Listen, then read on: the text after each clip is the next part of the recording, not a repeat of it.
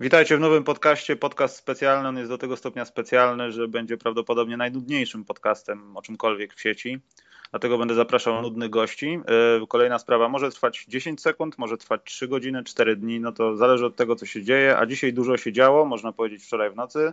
Więc dlatego ze mną będzie dzisiaj największy kibic Kobiego Bryanta, Kevina Duranta, którego już powiedział wczoraj, że lubi Przemek Kujawiński. Cześć Przemek. Czołem. Jak tam przeżyłeś to? W ogóle coś śledziłeś? Jesteś jakoś zainteresowany? Mówię o ostatnim transferze Wade'a, bo dlatego ten podkład muzyczny trochę leci. W jakim transferze? Sam wybrał przecież. No, no ale transferze, no w sensie transferze, że nie został tam, gdzie miał zostać. Znaczy wszyscy myśleli, że on tam zostanie i zostawił, zostawił płaczącego, krwawiącego i prawdopodobnie kończącego karierę, bądź też tfu, tfu, umierającego Chrisa Boscha tam, gdzie był. I to jest dosyć smutne chyba. Co ja mam taki, yy, można przeklinać? Mam taki zapierdol Trzeba. w pracy. Mam taki zapierdol w pracy, że nie mam czasu na Face'a niestety, yy, więc dopiero jak wróciłem się zorientowałem co się stało i jestem zaskoczony, chyba jestem bardziej zaskoczony niż tym, że Kevin Durant przyszedł do Golden State. Yy, znaczy... Bo myślałem, że to tylko taka wszystko gierka, a dzisiaj mnie olśniło, że chyba nie i że to, to chyba ostatecznie Pat Riley zdecydował się pozbyć Dwayna Wade'a po prostu. Znaczy, wiesz co, ja postrzegam to trochę w takim charakterze, już chciałem wytłumaczyć, to jest trochę podkład muzyczny, bo to jest scena z Blues Brothers, kiedy oni rozgrywają ten swój ostatni koncert, bo mają misję od Boga, żeby ratować dzieci ze swojego sierocińca, które prowadziły siostry zakonne bodajże. No i tam przyjeżdżają wszyscy policjanci i tak dalej, no i chłopaki muszą delikatnie mówiąc spieprzyć z imprezy, żeby po prostu uciec przed odpowiedzialnością za różne występki, które były w przeszłości. Ale symboliczne dosyć jest w tym takim scenie to, że obaj biorą pieniądze, i wracają, po prostu uciekają. I tak trochę, ja nie chcę mówić o Wade'zie, że on wraca do domu i fajnie, mógł, nie wiem, cokolwiek innego zrobić, nawet dogadać się w jakiś sposób z LeBronem Jamesem, cokolwiek, z Cleveland, rozmawiać o jakimś cudzie, żeby tam być. Natomiast no, wrócił do domu i to można usprawiedliwić. Natomiast Kevina Duranta moim zdaniem wiem, że chcę o tym powiedzieć, że to jest praca, to jest praca jak każda inna i wybiera się, nie wiem, lepsze warunki, lepszą atmosferę, nawet kolor ścian w biurze może mieć znaczenie, albo miejsce, gdzie trzeba parkować, jak daleko dochodzić. To jest taka praca jak każda inna. Natomiast nie wiem, czy jeśli chcesz być koszykarzem, który jest taki charakterny, competitive, idziesz do wroga, który po prostu dał ci w skórę, jeśli go nie możesz pokonać, to musisz do niego dojść w imię takiej zasady. I to może trochę przeszkadzać w tym wszystkim, ale trochę tak to wygląda niestety. No, że Dwayna Wade'a można tłumaczyć, powrót do domu, ale Durant... Ja myślę, że Wade'a to można tłumaczyć nawet bardziej, bo mi się wydaje, że Wade został wygoniony wręcz z Miami przez Pat Riley. Ja mam taką teorię, że Pat Riley od czasu, kiedy LeBron James odszedł y, z Miami, zdał sobie sprawę, że, że z tym zespołem więcej, dużo więcej nie ugra E, że nie przeskoczy LeBrona Jamesa w Cleveland, nie będzie w stanie rywalizować o finał NBA. E, I myślę, że już tak w zeszłym sezonie powoli się przykładał do tego, żeby pozbyć się Wade'a, a tym, a tym, a tym e, spustem tutaj był, był fakt, że Kevin Durant wybrał Golden State, więc kiedy Patrelli zorientował się, że, że nie ma szans tutaj na, na bardzo szybką przebudowę, E, no to zaczął sobie rozgrywać Wade'a w ten sposób, że, że zaczął rzucać mu niskie piłki, że, że damy ci jednak trochę mniej, pewnie wchodził mu troszeczkę na ambicje, Dwayne Wade się wkurzył i myślę, że Patowi Rayleigh o to właśnie chodziło, że Dwayne Wade się wkurzył, odszedł sam, e, żeby Pat Riley nie mógł stanąć przed kibicami i powiedzieć, że słuchajcie, robiłem co mogłem, dałem mu tyle pieniędzy, biorąc pod uwagę, biorąc pod uwagę podatek na Florydzie właściwie to są te same pieniądze, które, oferowało, które zaoferowało mu Chicago, no ale patrzcie, no nie chciał, nie chciał, trudno, E, bo znów moja teoria, że, że Pat Riley nie chciał mieć na Florydzie drugiego Los Angeles Lakers i, i widział, co, jak wyglądały ostatnie lata Kobiego, Kobiego Bryanta. E, nie chciał mieć tutaj y, takiej sytuacji, że, że wolni agenci będą mówili tak, Dwayne Wade to super gwiazda, wszyscy się na nim wychowaliśmy, chcielibyśmy z nim grać, ale akurat dzisiaj, dzisiaj, dzisiaj może nie pogramy, może jednak nie teraz jeszcze, może kiedyś jeszcze z nim zagramy. E, bo tak to wyglądało z Kobim i, i, i zanim te to Miami doszłoby do takiego, bo, bo, bo zobaczcie, no Kobe odszedł, a, a Los Angeles Lakers wciąż nie są miejscem, do którego chcą wracać, wracać, przychodzić wolni agenci, bo jeszcze trochę czasu zajmie, zanim, zanim, zanim odzyskają tę opinię takiego super miejsca, do którego chce się iść grać. E, I chyba Patrelli nie chciał, żeby to się wydarzyło w Miami e, i, i nie chciał tych, nie wiem, trzech, czterech, może pięciu lat, ciężko powiedzieć, ile Wade tam ma jeszcze w baku, e, takiego powolnego umierania drużyny i, i czytania o tym, jak to wolni agenci nie chcą grać, bo, nie chce, bo, bo żadna gwiazda nie chce tam przyjść i grać w cieniu Wade'a, bo to zawsze będzie jego dom, bądź w cieniu jeszcze tam gdzieś LeBrona Jamesa z przeszłości e, i bo żadna gwiazda nie chce przychodzić grać i męczyć się z graczem, który nie rzuca za trzy punkty, nie, nie robi spacingu, potrzebuje piłki w ręku, a jest coraz wolniejszy, ma coraz większe problemy z kolanami. E, i, i, i pewnie nigdy nie, nie byłby gotowy na to, żeby wchodzić z ławki.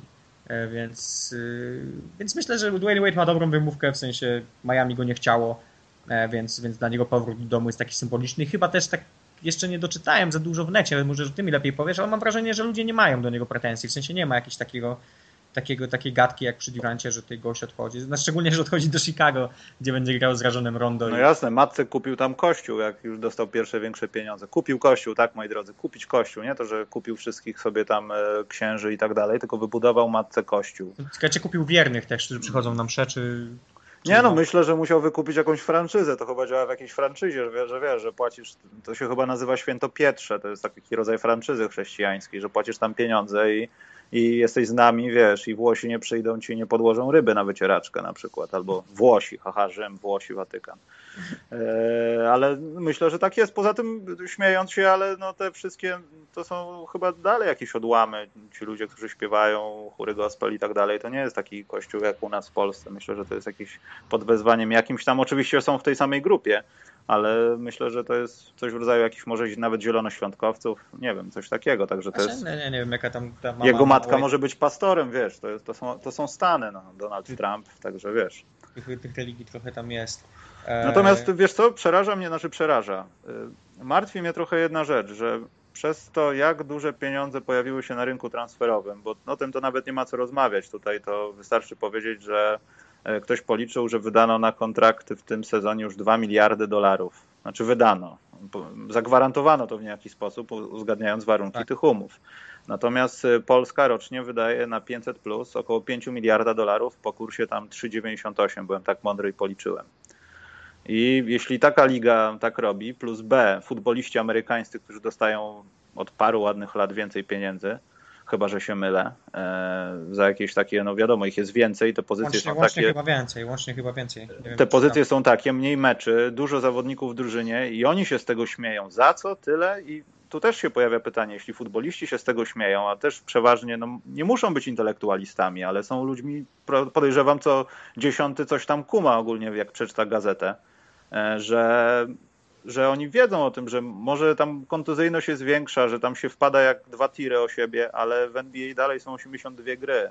Jeśli jesteś dobry, dalej możesz mieć, e, lawirować wokół 95 gier w sezonie, wiesz.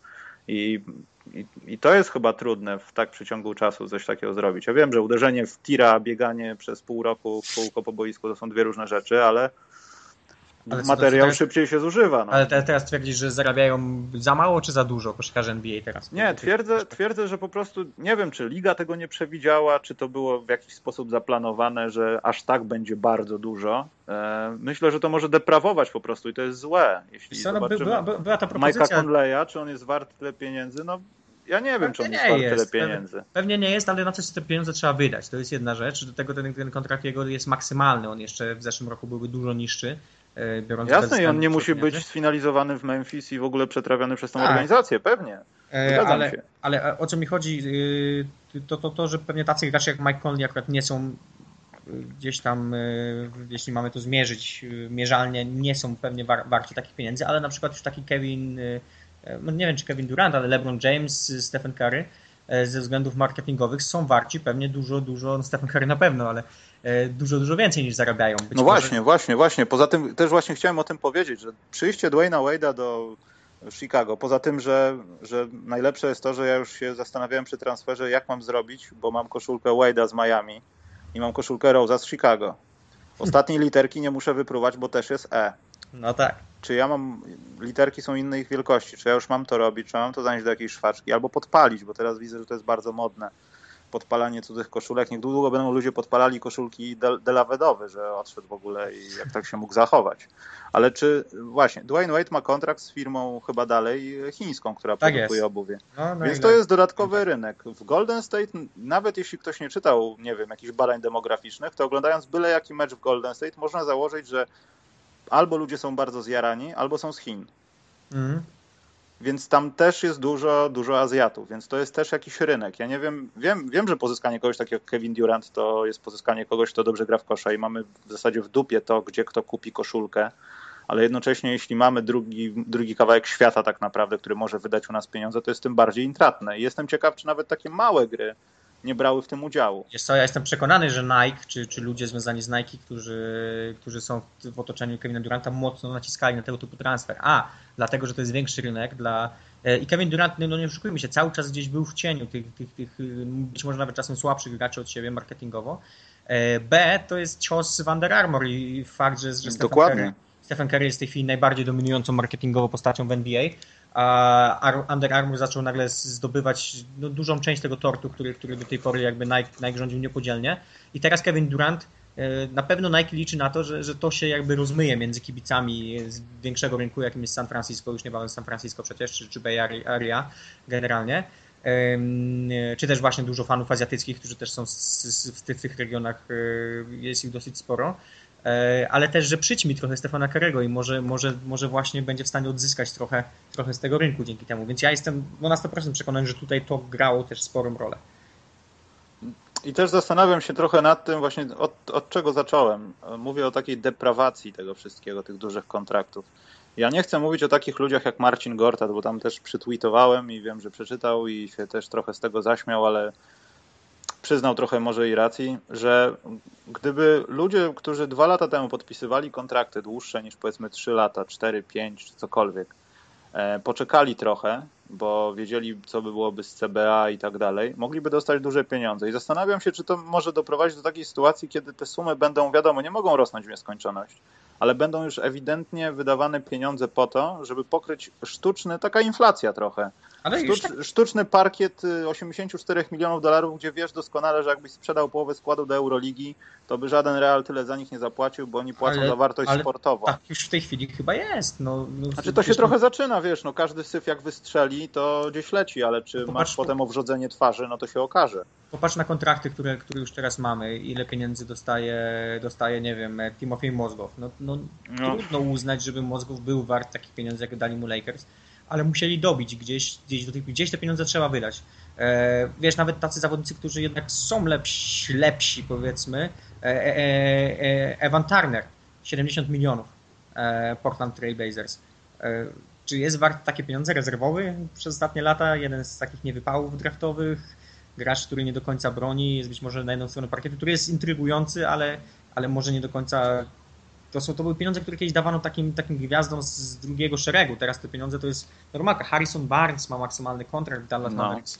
E, jak? Jak to jest możliwe? Ciężko, ciężko powiedzieć, natomiast te pieniądze trzeba wydać. To chyba, i myślę, że w przyszłym roku to będzie jeszcze, jeszcze bardziej widoczne, bo, bo do ilu? Salary rośnie do 107 milionów bodajże? Tak, tak, tak, tak się tak, szacuje. Tak, tak. I w tym momencie ten próg pewnie jeszcze urośnie do wydania. E, I to jest ciekawe, bo, bo to z jednej strony y, właściwie tego chciał Związek Graczy, bo był taki pomysł ligi, żeby, żeby to uderzenie teraz tej wejście tej nowej telewizyjnej, żeby e, wygładzić e, ten wzrost salary cap i kontrolować go. Żeby, żeby zmienić trochę reguły, czyli nie chodzi o to, że, że ta część tortu, która należy się zawodnikom z, z wszystkich przychodów ligi, żeby, żeby została w ten sposób, tylko żeby rozłożyć to na lata, żeby ten, ten wzrost był troszkę inny. Natomiast związek się nie zgodził. No i nie ma się co dziwić, bo teraz gracze zarabiają, zarabiają po prostu duże pieniądze na tym. Pytanie, co, co, co, co, może przynieść, co, to, co to może przynieść w przyszłości? W sensie, jaki to ma, jakie, czy, czy cokolwiek się w ogóle zmieni? No bo właściwie proporcjonalnie po prostu wzrastają te pensje, bo wzrasta salary cap. Czy to cokolwiek zmienia w sytuacji klubów, w sytuacji zawodników? Być może to... Ja myślę, że te kwoty, które tam wchodzą w grę, to są jakimś obrazem. Ja w ogóle nie zgłębiałem się w ten temat, teraz o tym pomyślałem, że są jakimś obrazem tego, tymi pieniędzmi, które no, liga musi działkować się z klubami. Nie pamiętam, to chyba BRI jest, tak? Nie, nie tak wiem. jest, BRI, dokładnie. Tam jest chyba 49% czy coś tak takiego. Tam jest poniżej 50%. Tak, no, mniej więcej. I, czy to może nie być tak, że im więcej pieniędzy my, prze... trochę takie pranie pieniędzy albo taka scena z misia, im droższy będzie ten miś, im legalniej za niego zapłacimy, tym dostaniemy większy zwrot y, za protokół zniszczenia że im więcej wydamy pieniędzy, tym to BRI będzie korzystniejsze, więc wszyscy są zadowoleni, a sumy będą fruwać po prostu jak dziewczyny w Radomiu po jakichś pigułkach ekstazji od Błażeja. Wiesz, co jest, wiesz, co jest zadziwiające w tym, znaczy zadziwiające, takie pewnie się o tym za dużo nie myśli, bo to rośnie proporcjonalnie, więc, więc nagle, nie wiem, nikogo nie szokuje te kilkanaście milionów dla Mózgowa na przykład, ale pomyśl sobie, że w realnym świecie te pieniądze są dalej tyle warte, co były, czyli, czyli jak Mózgow zarabiał, nie wiem, nie wiem ile wcześniej zarabiał, 5 czy 8 milionów, teraz zarabia powiedzmy dwa razy więcej, e, to to faktycznie jest dwa razy więcej w realnym świecie. Czyli no nagle no tak. mnóstwo młodych graczy bo rozumiem, że, że, że skala debiutantów też wzrośnie w tym momencie pewnie. Mnóstwo młodych graczy dostanie niewyobrażalnie większe pieniądze w ciągu najbliższych kolejnych, kolejnych lat. I teraz, I teraz w NBA to, to będzie ok, bo oni wciąż będą zarabiali mniej niż lepsi gracze od nich, ale w normalnym świecie nagle będą to już nie będzie takich przypadków jakichś graczy, którzy grają, nie wiem, za 2 miliony dolarów, półtora miliona. Oczywiście wciąż możemy mówić, to są niebywałe pieniądze, ale, ale zazwyczaj dla tych graczy, szczególnie młodych, to były też olbrzymie wydatki. Pomijając już podatki, o czym nikt w Polsce nie myśli, że, że ci ludzie płacą wielkie podatki i dużą część, duża część tych sum jest w niektórych stanach zjadana to też mają olbrzymie rodziny, jakiś enturaż i też nagle uderza im woda sodowa do głowy, okazuje się, że wydają pieniądze, których nie mają. No sam fakt, ilu zawodników zbankrutowało którzy zarobili po kilkadziesiąt milionów dolarów w czasie swoich karier, że, że ci ludzie nie są do tego e, na to gotowi, bo być może kto z nas byłby na to gotowy de facto, e, na takie pieniądze i teraz będzie więcej takich przypadków. I się zastanawiam, czy, czy na takim poziomie e, na takim poziomie zwyczajnie ludzkim nie, nie, nie, będziemy świadkami większej ilości jakichś tragedii, jakichś takich dramatów właśnie, e, jakichś takich e, straconych karier młodych zawodników, które, które zostały przepite, przeimprezowane czy, e, czy, czy przebalowane w jakiś sposób. Ale wiesz, y, z drugiej strony właśnie o tym też pomyślałem, że z drugiej strony jest tak, że ja nie pamiętam, ktoś to przytoczył na Twitterze, że Alan Iverson przez całą swoją karierę zarobił tam około 150 milionów dolarów, hmm? gdzie prawdopodobnie wszystko przehulał w motywie Ala Tyson. Są pieniądze, siostrzeniec 50, który w ogóle nawet nie wie jak mam na imię, dostaje wiesz 100 tysięcy i Cadillaca. Hmm. Jeśli Iverson to no, przesrał, przeżar, prze, rozdawał, nagrywał płyty i nie trenował E, jeśli Conley dostaje w tak krótkim terminie, a to nie są jego pierwsze zarobione pieniądze, bo w takim układzie to już suma chyba kontraktów może przekroczyć no, albo oscylować wokół, nie wiem, 180-200 milionów dolarów. A, pewnie grubo ponad 200. Więc wiesz, jak możemy porównać? Na pewno da się to jakoś wyliczyć. Na pewno są jakieś dowody na to. Nie wiem, e, jak bardzo e, zmieniła się wartość pieniądza, bo, bo może tutaj jest klucz. Bo jeśli wtedy Iversonowi płaciło się tyle i te kontrakty, no, złe kontrakty Waszyngtonu obok, obok Bradley'a Billa, Gilbert, Gilbert Arenas, Juan Howard, to były kontrakty, które były naprawdę, nawet nie wiem, nie wiem chyba Kevin Garnett przekroczył stówę w którymś tak, momencie to było wow, co się stało, w ogóle 110 milionów dolarów, kupił, kupił połowę Sochaczewa i trzy czwarte, wiesz, Wielkopolski, co się stało? I co można było kupić za te 100 milionów dolarów wtedy? Co można kupić? Wiadomo, to nie są pieniądze dostawane jednorazowo. No, musiałby zbierać przez cały ten mhm. czas trwania kontraktu, żeby je zobaczyć wszystkie. Wiesz ale myślę, no myślę, że ta inflacja jednak była mniejsza w realnym świecie niż w lidze teraz. Że faktycznie pieniądz stracił na wartości w tej chwili. Wiesz, paliwo jest droższe, co za tym idzie i in, różne na inne jakieś pierdłowate czynniki związane Pewnie... na pewno z ISIS i z wojnami różnymi, także z konfliktami, embargami i tak dalej. Michael, Łącznie z tymi 150 milionami będzie miał już w całej karierze 205. No, to jest Łącznie. ciekawe, ile z tego przeżre. To jest jedna piąta miliarda dolarów. To jest niesamowite. W sensie, no. ja rozumiem, że to jest rozłożone w latach, ale to jest niesamowite i absurdalne. E, ale w tym wszystkim są też tacy ludzie jak Kevin Durant, który e, w sumie mógłby zarabiać te pieniądze wszędzie, a jednak zdecydował się zarabiać te pieniądze tam, gdzie może wygrywać. Powiem tak. Ale wiesz co, właśnie, no wróćmy trochę może do sportowych przyczyn. Nie chciałem o tym rozmawiać, bo też nie chcę zagłębiać się za bardzo w transfer Derricka Rose'a, bo tak samo jak z Kevinem Durantem, ja nie chcę się za bardzo wczuwać, bo ja jestem wczuty bardzo w Dwayna Wade'a, kiedy zdobywał ten tytuł, Boże, kupiłem koszulkę, konwersy jedynki to są do dzisiaj moje ulubione buty do kosza, które są nie do dostania, hiper wygodne, nie wiem, może dałem się zaczarować, teraz bym kupił, musiałbym palce odciąć od gangreny ale zawsze jakoś pamiętam tego Wade'a, gdzie ta nóżka jest wysunięta, tu jakiś rzucik od tablicy, jakaś paczka znikąd, nie no, waleczność na poziomie jakiegoś tygrysa walczącego o małe, ale nie wiem, czy to, nie wiem, spojrzenie Wade'a na to, co się dzieje wokół mnie i czy ja mogę wrócić do Chicago, bo prawdopodobnie podczas podpisywania jego poprzednich jakichś umów Chicago bardzo mocno krążyło wokół niego, albo przynajmniej on o tym myślał, bo to zawsze do mi ten kościół matki. Ale czy, czy to nie jest tak trochę, że on wie, jakim jest Rondo. On wie, kim obserwował na pewno ligę, albo ktoś mu powiedział, co się dzieje z Hojbergiem, jaki stosunek do niego miewa Jimmy Butler. Czy on po prostu nie wybrał Chicago jako miasta, nie jako klubu, żeby po prostu przynajmniej pracować w mieście, które, w którym się wychowałem? Pewnie tak i pewnie troszkę na złość Miami. E, stwierdził, że jak nie Miami, no to co, co, ma do wyboru? No miał pójść do Denver, miał pójść no do Milwaukee, no to był trochę absurdalne. W sensie, ja jak zobaczyłem dzisiaj, że, że, że Wade odchodzi, to pierwsza moja myśl była, że Chicago. Mimo tego, że o tym się tak głośno nie mówiło, to była moja pierwsza myśl, właściwie jedyna myśl, bo jeśli e, no, ciężko mi było sobie wyobrazić to, żeby, żeby zdecydował się na jakiś inny klub no ewentualnie być może mogli być to New York Knicks na przykład w jakimś innym momencie, jeśli Wade faktycznie chciałby tutaj poszedłby w show biznes całkiem i czy, czy Los Angeles Lakers ewentualnie, jeśli, jeśli chodziłoby o show biznes, o to, żeby, żeby przenieść się w takie miejsce właśnie kultowe. Ale poza tym, no, no Chicago było jedynym dla niego wyborem właściwie, więc nie wiem, czy powody koszykarskie pewnie, znaczy on pewnie sobie wmawia, że Jim Butler jest spoko, że Rajon Rondo był najlepszym asystującym zeszłego sezonu. Sacramento. Że, tak, że Fred Hoiberg to, e, to, to utalentowany młody trener. E, pewnie sobie mówi takie rzeczy i jest przekonany, że powalczy cokolwiek, będą pewnie dochodziły nas głosy z Chicago w czasie sezonu, że tak, tak, walczymy o mistrzostwo i tak dalej. E, ja się zastanawiam, czy, czy, czy, czy, czy oni awansują do playoffów, szczerze mówiąc. No właśnie. Właśnie, poza tym y, mi to, znaczy ja nie chcę znowu mówić, że to jest Team Floydera i tak dalej. Natomiast to wszystko, co się dzieje po zakończeniu sezonu w Chicago, przypomina taką coś takiego, że no nie wiem, jadę teraz na obóz sportowy i dwa dni przed obozem organizatorzy tłumaczą rodzicom, że jednak ten internat spłonął i śpimy w materacach, ale na dworzu bez namiotów, ale nic się nie dzieje dwa tygodnie, zwo, zwołali konferencję prasową pod końca sezonu, że są zadowoleni z toru, jakim idzie drużyna, chcą odmłodzić i uatletycznić e, skład, a pozyskano Rondo i Wade'a. Mm, dokładnie. Zwołano konferencję prasową też po to, żeby powiedzieć, że Fred Hoiberg nie zostanie wypieprzony na zbity ryj, bo jest świetnym trenerem. To, że Jimmy Butler i Joe Noah się tam przejmują, to, nie, to nieważne jest, ale jest świetnym trenerem. Ale to, to, to nie jest tak od kilku lat, że Chicago nie do końca wie, co robi. W sensie oni nie mają planu E, w którą stronę chcieli pójść. nie mają, takie... oczywiście, że nie mają, ale nigdy nie wyszli z taką inicjatywą, że będą informować o tym, że się nic nie dzieje. Słuchajcie, spadamy z 15 tysięcy metrów, nic się nie dzieje. Spokojnie, pani może do, dokończyć sałatkę. Wiesz, a teraz wychodzą i opowiadają i co tydzień jest coś innego, bo pozyskują rondo, jest tam, no tak już jest mniej atletycznie, ale będzie podawał. Teraz Dwayne Wade, no mamy kolana w wiaderku, ale no będzie dalej atletycznie tam przez 10 minut. I, i wiesz, i Jimmy Butler na to patrzy, on jest z Teksasu, no, on zabiera bydło i wyjeżdża.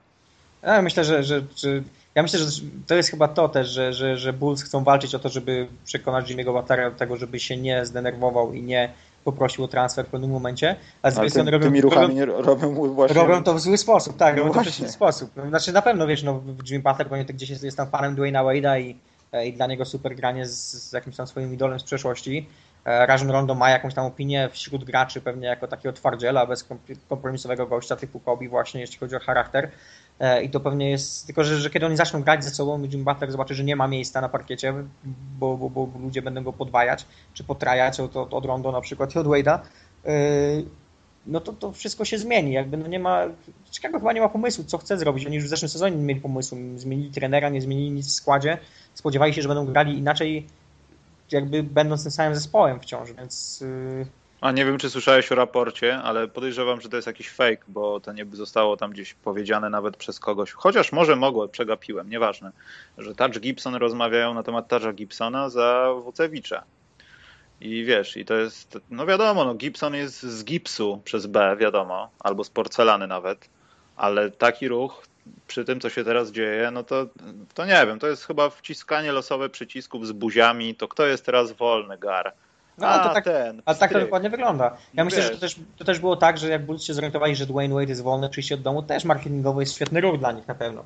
Teraz będą, będą przez pół sezonu robili tam e, noce Dwayna Wade'a, noce powrotu do domu, noce mamy tak. z kościoła i tego typu rzeczy. Więc... A zaświtała mi jeszcze jedna rzecz, skoro Marcin Gortat ma tak dosyć niedaleko do końca umowy i te pieniążki można łatwo upchnąć, a te pieniążki, które, nienawidzę tego słowa pieniążki, a te pieniążki, które dostaje, e, są i tak małymi pieniążkami, które dostają zawodnicy tej klasy, bo nie ma co odejmować, on by sporo Marcin zarobił w tegorocznym off-season. E, kto wie, czy nie zaatakują pierogów. No, Polacy w Chicago, no to, to, to mhm. To też, jeśli, jeśli idą w tę stronę. Świetny interes, wiesz, i to się może stać niedługo, bo centra Robin Lopez y, da radę do pierwszej stłuczki, a Felicio, no nie wiem. No, no ale pomyśl sobie o tym, pomyśl sobie o składzie pierwszej piątce Chicago na, na przyszły sezon. Rajon Rondo, Dwayne Wade, Jimmy Butler, też Gibson, Robin Lopez. Kto tam będzie rzucał? Robin Lopez. Z Przecież... ręcznikiem. W sensie... Nie, no ciężkie, a co będzie z ławki? Nie ma Danliwiego, Mirotic może wejść w ogień, może po prostu jeść sałatkę i też nic to nie dawać. To jest Mirotic McDermott, tylko że właśnie chodzi o to, że, że, że, że no, ja spodziewam się, że Mirotic jednak ostatecznie skończy w pierwszym, pierwszej piątce, bo oni inaczej będą grali na 4 metrach kwadratowych w piątkę. No właśnie. E, będą się przesuwać jako taka wielka śnieżna kula wspólnie. Twistera będą grali, będą takie kropki na parkiecie i będą kręcić taką gałką. Mokry sen Phila Jacksona generalnie, także... Judd może... Bischler by się zaadoptował w takich warunkach. Nie, no to jest tragedia. Znaczy tragedia. Ja podejrzewam, że przez jakiś czas będziemy zhypowani, że jednak, Boże, to parę razy wyszła jakaś taka abregacja, że wygrali parę spotkań Dwayne Wade Game Winner, Rondo, ale no, jakieś, wiesz... Ale najbardziej w tym wszystkim martwi mnie jedna rzecz, że w 2017, jeśli źle pójdzie, Derrick Rose może wrócić do Chicago Bulls, bo będą mieli jeszcze warunki na to, żeby pozyskać jakiegoś wolnego agenta, podpisać albo nie wiem, stransferować sobie kogoś. I to jest najgorsze. Co stanie się, kiedy wróci Derrick Rose? A, a Chicago, Chicago na to stać, moim zdaniem. Powrót do stać. domu, o, o kulach albo na wózku inwalidzkim. Eee... I zamiast piątki wózek taki tak. z ludzikiem. No, może będzie taka noc Derricka Rose'a, gdzie będą rozdawali właśnie kule. Albo coś takiego. To w Nowym Jorku może to jest dobry sposób na ten no, no, noc Derricka Rose'a i każdy kibic dostanie kulę albo, albo taki mały wózek e, dla niepełnosprawnych. E, ale jak już mówimy o Małego Rose'a. Po drugiej stronie, bo widzę, że uciekasz od tego tematu, pewnie już przetrawiłeś... Nie, właśnie chciałem, nie, właśnie chciałem wejść do tego tematu, bo padło słowo charakter i chciałem się zapytać ciebie, bo ja mam mniej więcej na to jakiś pogląd, dzięki temu, co widziałem na konferencji Knicks. Kto okazał się większą, nie wiem, nie chcę powiedzieć słowa dziwką, ale może, może tak będzie pasowało nawet. E, w tle tego, co mówił, przeżywał e, zgodnie z tym, co się stało, że wiadomo, na transfer czasami nie masz wpływu albo przeważnie. E, I też wiem, że Durant nie został wytransferowany, ale kto, nie wiem, odszedł z zespołu, w którym był z taką mniejszą, nie wiem, twarzą, honorem, charakterem. Wiadomo, transfer i podpisywanie to są różne sprawy, ale mhm. Durant mógł zostać w Oklahomie. No, nikt go nie wyganiał, pieniądze były, ciut nawet większe, tam nie wiem, ileś set tysięcy dolarów wyższy kontrakt. Czy coś takiego. Kto? Ale, ale kto? Mówisz o Durancie czy o Wade'ie? Czy... Nie, o Durancie i Rose'ie. A Bo to... wiesz, Rose płakał, Chicago, nigdy, wiesz, został wytransferowany, mógł nie mieć wyjścia, ale na konferencji powiedział, nie wiem dlaczego mnie wyrzucili, ale dzięki. No wiesz co, ja, znaczy, może Derrick Rose już nie jest na tyle ważną osobą w moim życiu. Albo zaczął tańczyć i się, wiesz, rozbisurmanił trochę. Aczkolwiek też mam koszulkę Derricka Rose'a w szafie, ale, ale może już nie jest na tyle ważną osobą w moim życiu, że mi się na tym, wiesz, powiem Ci, że nie zastanowiłem się nawet nad tym. Pamiętam taką, znaczy, pamiętam tego wypowiedzi, ale nie zastanowiłem się nawet nad tym. Yy, też pytanie, no... Kurczę, Derrick Rose nie, nie wiem, czy on jest ważną postacią w lidze w tej chwili, bo chyba już nie, chyba od dawna Ale już. Ale no, nawet wiesz, w takim charakterze byłej swojej drużyny. No, bo... bo czy, czy Derrick Rose jest w pierwszej dziesiątce najlepszych rozgrywających tej ligi w tej chwili? No i dalej będzie padało pytanie, czy jest w 100% zdrowy, on tego sam prawdopodobnie nie wie, dopóki nie wejdzie pod kosz. Ale on pewnie, on pewnie twierdzi, że tak, on pewnie twierdzi, że tak, że byłby, jest, że dalej może być gwiazdą, mimo że tą gwiazdą już pewnie nigdy nie będzie, że to już Poza tym... jest ten, ten, etap, ten etap umierania, co, co, który przeżywał Penny Hardaway gdzieś od 90 No właśnie. Poza tym wiesz, w Chicago. W, case w ogóle. Ale tak, w off-season stało się, znaczy w off-season, chyba to się stało w sezonie. Wyrzucono ze stafu medycznego, czy po sezonie to się stało. Wyrzucono ze stafu medycznego lekarkę, nie pamiętam jej nazwiska, która została, była rehabilitantką po pierwszej stłuczce, że tak powiem, Rose'a i zatrudniono ją do stafu medycznego, żeby po prostu się opiekowała drużyną i przy drugiej stłuczce też miała przy tym leczeniu i rehabilitacji i tak dalej jakiś wpływ, jakiś, jakiś coś tam zostawiła od siebie, bo wiadomo, on się leczył w jakimś innym szpitalu e, i ją wyrzucili. Dwa miesiące potem Derrick Rose poszedł do New York Knicks. Dlaczego wyrzucili lekarkę? To znaczy, że wszystko było w porządku z Rose'em? Czy może nie da się tego leczyć? Czy coś, wiesz, też to jest ciekawa sprawa. Mm.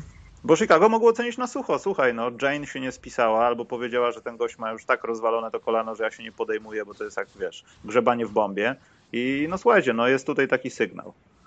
Albo nie robiłaś tego skutecznie i on jest tak zniszczony, że już się tego nie da naprawić. Przede wszystkim Chicago wytransferowało Rose'a minimum kilka miesięcy za późno, jeśli to nie był rok za późno. E, powinni go transferować w pierwszym momencie, kiedy Rose miał kilka dobrych spotkań, bądź kiedy jeszcze było takie, taka myśl, widzę, że on jeszcze może wróci, że teraz ma współczesna medycyna, robi tak fantastyczne rzeczy, że może, że może te kolana jeszcze będą funkcjonowały i ten Derrick Rose jeszcze będzie kim będzie. I myślę, że byłyby zespoły, nie wiem, patrzę w Sacramento, czy, czy jakiś innych Phoenix, czy, czy, czy kogokolwiek innego, który lubi robić, robić dziwne trady, które wzięłyby Rose'a i dałyby za niego dużo więcej niż teraz niż to teraz Makera na przykład. Zostało. E, znaczy, ale też jakiś wysoki pik na przykład bardzo w drafcie, czy cokolwiek. Ej, ale Jabari Parker też jest z Chicago. Co właśnie na przykład? Co, Antony co Davis Parker... też jest z Chicago, nie, nie chcemy go. co bardzo, bardzo, bardzo by się Chicago przydało teraz, także ja myślę, że to jest za późno, ale tak siak dostali sporo, no, jak na Rosa, no mówię, ja, ja, ja go nie widzę w pierwszej dziesiątce najlepszych rozgrywających w tej lidze, więc to jest właściwie... Przez trzy pierwsze miesiące sezonu myślę, że jeśli on się nie zniszczy do wakacji, to wszyscy będziemy się nad tym zastanawiać, ej, a może jednak może wrócił, ale w marcu się okaże. Ja myślę, że będą pojedyncze mecze. Ja myślę, że będą takie pojedyncze mecze, szczególnie, że to jest Nowy Jork, więc wystarczy, że Derek Rose piernie, piłka padnie do kosza i od razu wszystkie media oszaleją i, i pewnie będą takie dni w tym sezonie, że, że, że Rose rzuci 25 punktów, Rose da 10 asyst i zaczniemy myśleć, o, o, o, coś, coś, coś tu jest, trafi ze trzy trójki z rzędu i, i pomyślimy, no jednak nauczył się rzucać, może, może, może jednak coś z tym będzie. A, a mi się wydaje, że już nie będzie. Eee, także Dobrze, ja już mam dosyć stresów, bo ja już nie chcę myśleć, co ja muszę zrobić, żeby mieć koszulkę Wade'a w domu z Chicago, bo już się poważnie nad tym zastanawiam. Kevin Durant.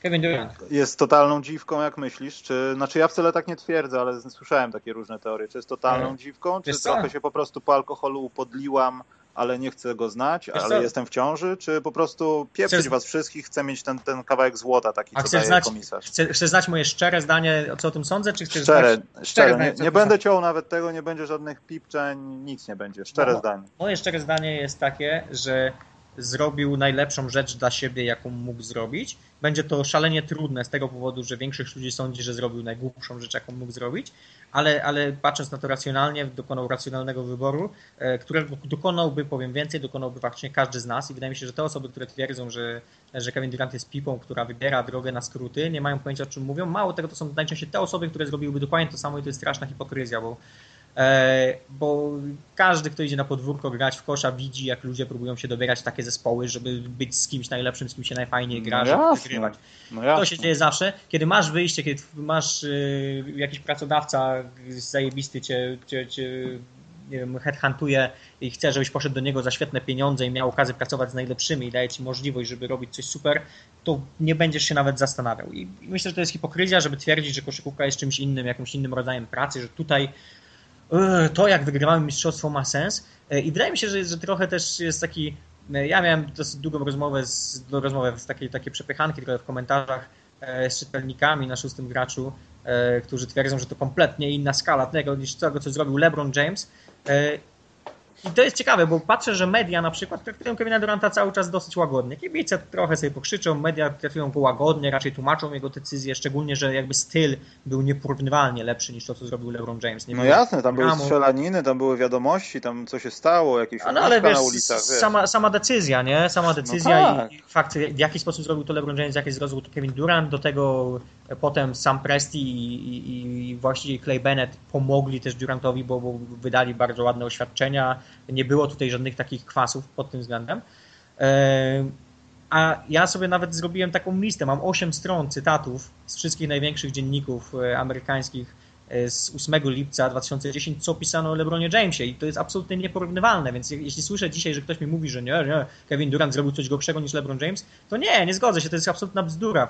8 lipca 2010 LeBron James był najbardziej znienawidzoną osobą w sportowej Ameryce i być może jedną z najbardziej znienawidzonych w Ameryce w ogóle. Kevin Durant nawet nie zbliżył się do tego poziomu, więc to, co zrobił Kevin Durant nie ma w ogóle żadnego porównania. E, oczywiście w skali koszykarskiej, typowo sportowej, przyszedł do lepszego zespołu niż LeBron James poszedł, opuścił lepszy zespół niż LeBron James opuścił e, i do tego no, zrobił coś, czego kibice często nie wybaczają, doszedł do zespołu, który z nim wygrał. E, I to oczywiście zaważy w pewien sposób na tym, w jaki sposób ocenia się go, w jaki sposób oceniają go kibice. I tym bardziej wydaje mi się, że Kevin Durant miał jaja, bo myślę, że zdawał sobie z tego sprawę, co ludzie powiedzą. Bo wyobraź sobie, że jesteś teraz w jego sytuacji i myślisz sobie, dobra, przegrałem z Warriors i to jeszcze w takich okolicznościach i co teraz mam do nich dołączyć? Myślisz, że, myślisz, że Kevin Durant o tym nie pomyślał? Bo ja myślę, że no właśnie zastanawiam się, czy pomyślał i czy, ty, czy szczypie go trochę chociaż. Ja myślę, że bardzo długo o tym myślał, bardzo mocno się nad tym zastanawiał i myślał Zatem jest raport, nie wiem czy czytałeś, jest jakiś tam raport albo informacja, jak to zwał, tak to zwał, że Golden State nie robili podejścia do niego od dwóch dni.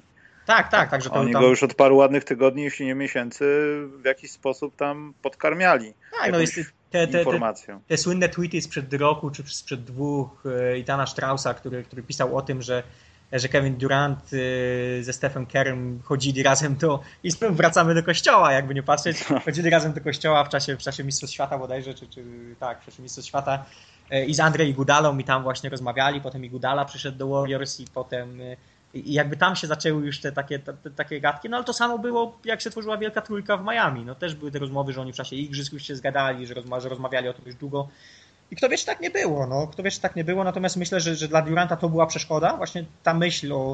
E, bo myślę, że Durant jest osobą, która myśli o, o dziedzictwie właśnie w taki, taki stereotypowy sposób, w jaki myśli większość kibiców, o czym świadczą te jego tweety z przeszłości, kiedy, kiedy James przechodził e, do, do Miami, w jaki sposób on to potępił i, i co tam napisał wtedy. Tak, e, ale to był Więc... taki case Tedego, wiesz, nie będę gwiazdą jak Edyta Górniak. Jest taki okres w życiu, że po prostu nie zastanawiasz się nad rzeczami, które będą przed tobą, tak. a potem się okazują jakieś nowe rzeczy i tam sobie plujesz w lustro, tak, że kurwa, to jest chyba lepszy wybór i co ja wtedy myślałem w ogóle. Ale wiesz, myślę, że dla Duranta to była szalenie trudna decyzja i podjął ją i myślę, że to, to świadczy o tym, że ma jaja, że, że, że to, co, że gada, że chce być sobą i że pierdoli, co mówią inni, że, że nie jest miłym gościem, myślę, że tak, bo on zdawał sobie sprawę, że wszyscy powiedzą mu, że wybiera łatwe wyjście. Wydaje mi się, że wybiera szalenie trudne wyjście. Sam fakt, jaka jest reakcja na to, sprawia, że to jest trudne wyjście i dla jego dziedzictwa, i dla tego, co ludzie o nim myślą, e, i dla tego, co będzie, bo też nie wiemy, jak on. E, to jest czysto tak sportowo, koszykarsko myśląc, to, to jest idealny mariaż. No, no Kevin Durant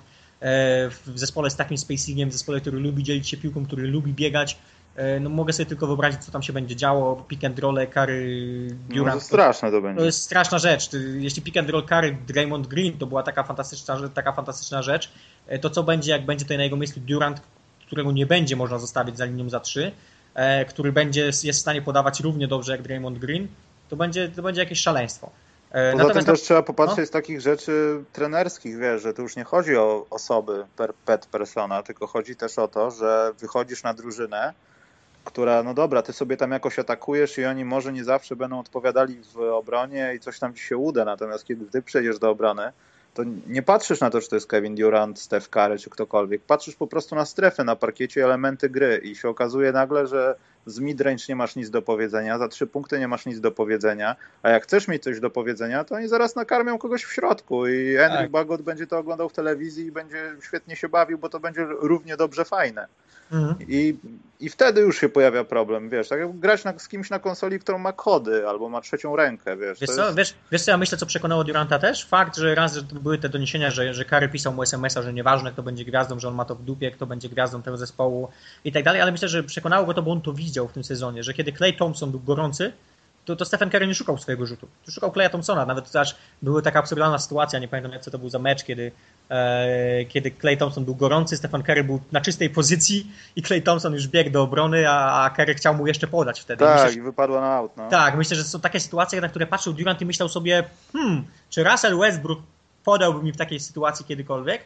E, po czym myślałbym sobie, hmm, skoro Stephen Curry jest najlepszym zawodnikiem na świecie, czy najlepszym zawodnikiem na świecie w tym momencie, danym momencie, a on tak karmi kolegę, który jest gorący, E, to, to być może to jest gość, z którym ja chcę grać. Bo, bo on widział w ilu meczach najlepszym strzelcem był Clay Thompson, e, widział, że kiedy gorący był, nie wiem, Draymond Green, mecz numer 7 finałów, to dostawał szansę i mógł rzucać. I teraz no oczywiście możemy się zastanawiać, czy, czy tych ludzi nie będzie za dużo tej, tego rzucania, czy nie przyjdzie frustracja, że w pewnym momencie nie, Clay Thompson się nie wkurzy, bo jednak tych rzutów nie będzie tak dużo, czy oni też będą z radością rotowali i, i Stephen Curry nie miał chyba problemów, kiedy rzucał, nie wiem, 9 punktów w meczu, Clay Thompson chyba też nie miał z tym problemu. E, więc więc, więc może, może skończy się tym, że oni po prostu będą sobie rotowali i Kevin Durant będzie rzucał 22 punkty w meczu, Steph Curry będzie rzucał 22 punkty w meczu i Clay Thompson będzie rzucał 18 punktów w meczu i wszyscy będą szczęśliwi.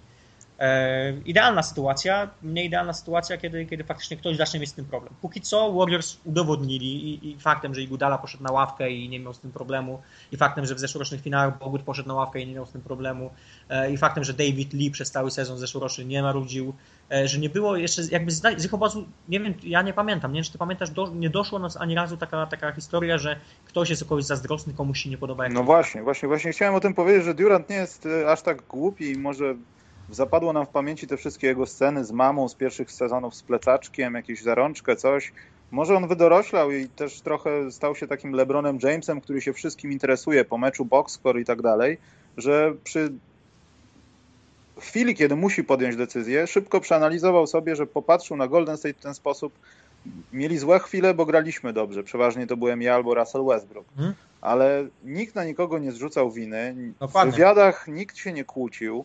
A ja przychodzę do szatni, Russell Westbrook się wygłupia przed meczem. Ja jestem sfokusowany jak orzeł na królika gdzieś w Stanach. I, I nagle wiesz, nagle nie liczą się nazwiska, tylko liczy się, co się dzieje w organizacji. Patrzysz na trenera, który Dokładnie. przyszedł do organizacji, zaczął wygrywać, a ty byłeś szkolony przez Scotta Brooksa, który teraz znalazł się w Waszyngtonie, żeby jakoś się tam przekonać, żebyś do domu wrócił. No i to był chyba ten moment właśnie, jak oni przegrywali 3-1 z Oklahoma i fakt, że Durant widział, że nie było żadnych doniesień o tym, że coś jest nie tak tam, że, że oni się kłócą, że oni, nie wiem, wyrzucają sobie nawzajem. E, tylko oni byli skoncentrowani, zebrali się i, ich ograli. Może ten gość po prostu tego chce, może też chce, może też nie chce już tego takiego ciśnienia w Oklahomie, że oni tam my kontra świat, że nie wiem, Reggie Jackson tańczy, to musimy go powyzywać, komuś nie podajemy ręki, tu z dziennikarzami się nie no lubimy. Właśnie. W Golden State ci ludzie są autentycznie dobrze bawią. To wygląda tak, jakby oni się dobrze czuli w swoim towarzystwie, nawet po tych przegranych finałach. Zauważ, nawet nawet finałach... z Draymondem Greenem, tam nie ma takiej, też na pewno to widział, że nie ma takiej sytuacji, że jest jeden czub, nazwijmy go powiedzmy Rodmanem dzisiejszych czasów, Aha. na pewniejszej skali i i nagle ten gość jest Rodmanem, po jednym meczu, po jednym kontakcie w szatni, po jednym nawet timeoutie, ten gość jest trusia, po prostu go nie ma. I nagle, ej, to się, to, to się da tak załatwić. Russell Westbrook czasami Aha. mu odbija, ale nikt go nie kontroluje, a tutaj taki wariat i po trzech minutach jest jak mała dziewczynka. Przepraszam, tego, dziękuję, do widzenia, wiesz. I do tego Green był tym, tym, który go najostrzej tam rekrutował i najwyraźniej musiał go czymś kupić. Musiał go kupić właśnie być może taką wizją. Faktem, że on się wydrze na Steve'a Kera, ale Steve Kerr się wydrze na niego i za chwilę są już najlepszymi ziomkami znowu. No właśnie. I, też, I myślę, że też postać Steve'a Kera zaważyła bardzo mocno. Fakt, że, że to jest tak poukładany gość, który nie lubi być w blasku gdzieś tam reflektorów, który oddaje to wszystko zawodnikom, który wiesz, daje kredyt tam, gdzie, tam, gdzie, tam, gdzie kredyt oddaje jakby e, E, cześć tam, gdzie, tam, gdzie powinno się ją oddać. E, I to jest po prostu mądrym człowiekiem, z którym można się dogadać i który, który jakimś cudem wśród tych, tych, tych kilku gwiazd w Warriors znalazł sposób na to, żeby oni wszyscy byli zadowoleni. To jest, to jest nietypowe, to jest coś, co wyróżnia ten zespół, że tam nie dochodzą z szatni takie głosy właśnie. Mm. Poza tym też, no nie wiem, nie wiem jakby było w Oklahomie, prawdopodobnie by tak nie było, jak twierdzę, ale gdyby, nazwijmy to, no powiedzmy, jest, ja wiem, że nie da się, no, ale gdyby była taka sytuacja, że jest finał NBA, jest Oklahoma, jest Golden State i jest tak samo jak było w siódmym meczu, y, Oklahoma powiedzmy przegrywa u siebie, nazwijmy to. Mhm. Nie jestem pewien, czy nie byłoby buczenia. Ja nie twierdzę o powtórce E, z Detroit, że coś tam się dzieje, ktoś czymś rzuca. Ale byłoby buczenie, byłyby wyrazy powiedzmy niezadowolenia. W Golden State tam ludzie sobie gratulowali nawet albo przeciwnikowi. No i plus, no, dodajmy do tego pogoda. No. no Oklahoma, tak. Oklahoma nie, nie słynie z najlepszej pogody, to jest tam ta, ta strefa burz, jakichś huraganów cały czas i tak dalej. Z drugiej strony masz San Francisco, masz ocean, masz, masz ciepło. E, to też na pewno zaważyło. No kurczę, jakbyś miał wiesz, no to jest może nie jestem dobrą osobą, bo ja wróciłem z Barcelony, żeby mieszkać w Poznaniu, ale, ale generalnie zazwyczaj się idzie w przeciwnym kierunku, więc yy, i wiem też, no to jest moja jakby mój fach i, i, moja praca, wiem jak dużo ludzi przenosi się w ciepłe kraje, nawet biorąc wielkie obniżki pieniędzy, tylko i wyłącznie dlatego, żeby mieszkać w cieple, w ciepłym kraju, w ładnej pogodzie. pogodzie. To wbrew pozorom to jest bardzo duża, bardzo duży ma to wpływ na decyzję, na decyzję ludzi. I, I dlaczego, wiesz, 27-28-letni koleś nie miałby decydować o tym, że chce sobie pożyć w fajnym miejscu wreszcie?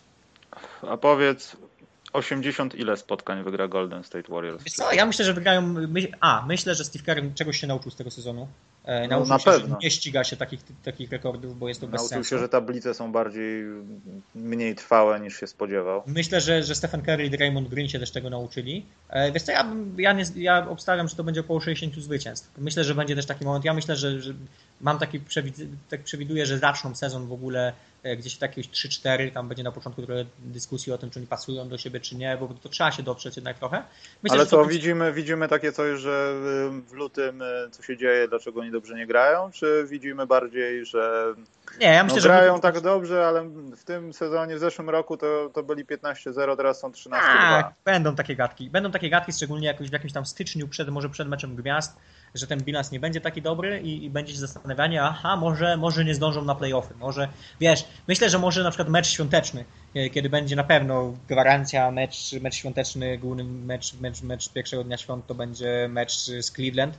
E, i kto wie, może, może LeBron przyjedzie do, bo to pewnie będzie mecz właśnie w Oakland, e, LeBron przyjedzie do Oakland, skopie tyłki Eee, skopie tyłki Golden State, to skopie tyłek Durantowi. I wtedy zaczną się te dyskusje. Szczególnie po tych meczach z Cleveland, jeśli, jeśli LeBron znów przyćmi Duranta, czy, czy, czy, o co tu chodzi? Czy to jednak może nie był dobry, dobry pomysł? No ale to playoffy zdecydują, a, a, a w playoffach to plus jest taki, że teraz maczakuj się z nimi. No. Hmm. Jak? W sensie, oczywiście możesz robić to, co robiła Oklahoma, atakować deski, możesz, możesz właśnie sterować, próbować tym big ballem z nimi wygrać, ale ostatecznie Oklahoma przegrała. A teraz jakiś no zespół będzie chciał grać big ballem, potencjalnie San Antonio Spurs, e, będą e, musieli się mierzyć z Golden State plus Kevinem Durantem. Dokładnie, a poza tym reakcyjność e, no, Kera, nazwijmy to, w playoffach gra się 7 spotkań, a nie 2. Gdyby playoffy składały się z dwóch spotkań, no to takie zespoły jak Oklahoma mogłyby łatwo rozjeżdżać Golden tak, State, jasne. Tak. Jeśli nie, poza tym wiadomo, no, ty możesz zrobić usprawnienia i kombinować różne rzeczy i tak dalej, nawet w obronie, ale no, składem, składu nie zmienisz w playoffach. No i musisz bawić się tym, co masz i wycisnąć maksimum tego, co, co jest konieczne, żeby to osiągnąć. A Kerr nie, no nie możemy mówić, że nie miał łatwego zadania, jeśli chodzi o gości z ławki, którzy mogą cię tak zaskoczyć, że ty nie wiesz, gdzie jesteś. No. E, także tak. E, dobra, a powiedz teraz tak. Jeśli Golden State Warriors nie zdobędą tytułu w tym roku, bo na drodze, no umówmy się, no jeśli nie stanie się nic złego, to stoi LeBron James, który broni swojego pasa mistrzowskiego. Aha. To co się stanie dalej? W sensie, w sensie czy będą dalej udawali, że no nie udało się, no wiadomo w Miami się też nie udało, no to, no to tam okej, okay, dobrze, no to tam jeszcze sobie pogramy sezon. Czy, czy już będzie taka rozmowa, że to jednak może był zły wybór, bo żadnej wielcej... Wiesz co? Neo nie przeskoczył pierwszego skoku, wiesz, upadł na glebę. Jeśli, jeśli, jeśli mam wierzyć Joe Lacobowi, czyli właścicielowi Golden State Warriors, który twierdzi, że, że ten zespół jest dobrze poukładany, E, i analitycznie jest dobrze poukładany, to myślę, że nie zrobi im to różnicy, nawet porażka w jednym sezonie. W tym sensie, że e, to myślę, że, że, że mało osób, e, mało kibiców, którzy nie, nie wchodzą gdzieś głębiej w analitykę, nie zdaje sobie sprawy próbuje dyskutować takim dziwnym argumentem, na przykład z analitycznym podejściem, że no ale przecież tutaj przegrali ale to jest jednostkowy wypadek. Nie, nie, tworzy się statystyki na podstawie, na podstawie jednostkowego wypadku.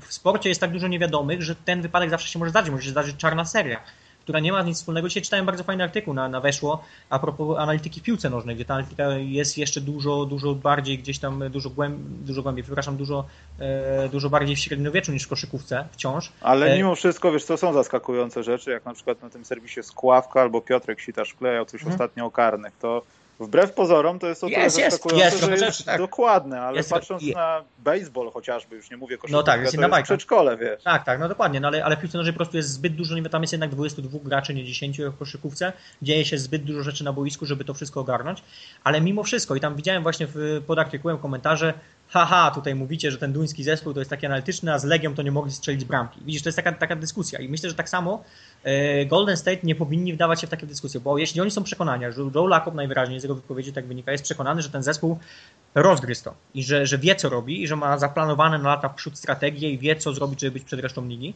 to wobec tego będzie wiedział, że jednym, jedną porażką nie może z powodu jednej porażki zmieniać jakby swojego planu, tego co chce robić tej strategii, bo, bo i w koszykówce i w każdym innym sporcie chodzi o to, żeby przetrwać, e, żeby robić najlepiej jak możesz, a ten sukces w końcu przyjdzie. Właśnie, właśnie. I jeśli to będzie taka jedna porażka, e, aczkolwiek no, będzie na pewno wielka presja. Jeśli oni przegrają w przyszłym roku, no to, to się będzie, ciężko mi sobie wyobrazić, co się będzie działo w mediach, jakie, jakie, będą, jakie będą naciski i pewnie też naciski na Joe Lacoba, pewnie też naciski na Boba Myersa, na Steve'a Kera, żeby zmieniać rzeczy, żeby zmieniać rzeczy, bo przegraliśmy. Myślę, że jeśli, jeśli oni będą robili wszystko ok, a przegrają, bo, e, bo może to się zdarzyć, e, bo, bo, bo, ktoś może być tak jak w tym roku. No w tym roku de facto Warriors też przegrali, no tam też w grę wchodziło zmęczenie, wchodziły kontuzje, być może błędy popełnione w końcówce sezonu. E, czyli minimalne rzeczy, których nie jesteś w stanie być może zawsze opanować.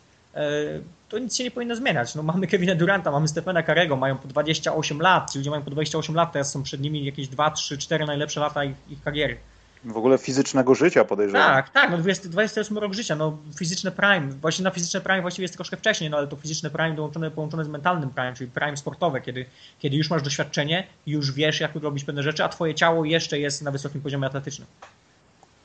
To jest bardzo ciekawe. W zasadzie też zastanawiam się nad tym, bo wiem o tym, że to jest, wystrzelaliśmy się z nazwisk, jeśli chodzi o rynek transferowy, nazwijmy to. Ale czy to wszystko, co się dzieje, w ogóle te wymiany, czy to po prostu nie będzie zasłona dymna przed tym, że będzie to samo mniej więcej w skali to, co się działo w zeszłym sezonie, minus powiedzmy, nie wiem, no nie, nie chcę mówić złą godzinę, ale minus San Antonio Spurs. A e, dlaczego minus San Antonio Spurs? No nie wiem, ja nie uważam, żeby, żeby... No bo jak to jest w końcu? Duncan odchodzi czy nie odchodzi? No nie wiadomo jeszcze. No nie wiadomo, ale mówi coś, że odchodzi. Przyszedł Gasol, już to jest pewne, tak? Tak jest, przyszedł Gasol. Y, myślisz, że to poprawia jakąś wartość? Ja wiem, że Gasol nie. jest o dziwo nie, w takiej ja myślę, że odwrotności śpiączki. On teraz będzie miał takie wzwyżki formy jak Dwayne Wade, podejrzewam, że wiesz, jest na hiperadrenalinie, jeszcze ma tam z pół roku w kolanach, pewnie się coś tam rozwali z plecami czy coś. Ale, ale czy to jest to właśnie, że znowu nie będziemy nie doceniać San Antonio i nas zaskoczą? Czy to nie jest nie. ten moment, kiedy San Antonio zeszło trochę na ziemię i ja możemy myślę, się spodziewać różnych rzeczy? Ja myślę, że zeszli na ziemię. Znaczy nie wiem, jaki jest sufit Kawaja Leonarda. To, o to chodzi, jaki jest sufit jego jako kozującego. Bo myślę, że problemem to nie jest to, że się tam postarzeli wysocy, że mają Gasola, być może Duncana wciąż, że Ginobili jest już bardzo stary. E, problemem jest to, że się postarzał Tony Parker. E, no. I oni nie mają, oni oczywiście zmienili ten sposób gry i teraz w zeszłym sezonie przeszli na to granie trochę tyłem do kosza, więcej na, na granie w izolacjach, na Kawaja, na, na Markusa Aldridge'a e, i to też przynosiło oczywiście skutek, ale jednak najlepsza koszykówka Spurs to była ta koszykówka oparta wokół Tonego Parkera, który grał po 3-4 pick and roll w każdej akcji. E, dopóki nie znalazł czegoś dobrego, dopóki nie, nie, nie przesunęli obrony, nie zmusili obrony do złej rotacji, piłka zaczynała chodzić nagle była czysta pozycja do rzutu. I teraz pytanie, czy, czy, czy, czy, to nie jest klucz dla San Antonio, żeby znaleźć zastępcę dla Parkera wreszcie, bo Kawhi Leonard oczywiście gra coraz więcej w koźle, yy, ale oni nie zaczną grać szybciej, jeśli nie będą mieli, no nie wiem, czy Patty Mills to jest zawodnik tej, tej, tej klasy po prostu, żeby mm, Myślę, że nie. tego Parkera. Yy, czy oni nie powinni już teraz rozglądać się za rozgrywającym, który, yy, który byłby w stanie napędzać tę ten, te, drużynę. Bo... A Avery Johnson się starzeje cały czas, trzeba pamiętać. Tak, z każdym rokiem, Avery Johnson z każdym rokiem jest o dwa lata starszy, także no i pytanie, czy są w stanie wyciągnąć jakiegoś rozgrywającego? No, była myśl o Mike'u Conleyu. Nie wiem, no może dealowanie po Chrisa Pola to byłby jakiś pomysł. Tak, ale to właśnie, po, po, podałeś to nazwisko. Tak, wiesz, no, można się rozwodzić o tym w jakiej skali, jak bardzo są zaprzyjaźnieni i po raz kolejny są zdjęcia z wakacji. Dlaczego ani Melo, ani Chris Paul, ja wiem, że może coś się dzieje, ale my o tym nie wiemy. Dlaczego oni nie naciskają na to, żeby w końcu zrealizować to coś? Zebrać się w czwórkę i to jest dobry moment, żeby Co? wpieprzyć kar Karemu. Dałoby się to osiągnąć w jakimś klubie na pewno, może w Cleveland. Pieniądze. Nie wiem, jak to jest. Pieniądze. Myślisz, myślisz, że byliby gotowi, żeby wziąć takie, takie, takie obniżki kasy? A myślisz, że nie zdają sobie sprawy, że Melo i Chris Paul będą za jakieś, powiedzmy, nie wiem, 5 lat żałować, że nie zrobili nic, żeby wreszcie sięgnąć po jakąś fajną, fajną wiesz, statuetkę? Wiesz co, no ja Chris, na pewno myślę o tym. Chris Paul sądzi, że zrobił, bo Chris Paul jednak wymusił ten transfer na Hornets i, e, i, i przeszedł do, do Clippers i i de facto no, ci Clippers są tacy nieszczęśliwi, bo oni mieli realną szansę na to, żeby powalczyć. W zeszłym roku mieli realną szansę, żeby powalczyć, po czym się rozpłynęli po prostu. E, Chris Paul nie trafił jeszcze na dobrego menadżera tak naprawdę, no bo, e, bo to jest problem w, w, w Clippers, że, że Doc Rivers nie do końca, no nie, nie, nie sprawdza się jako...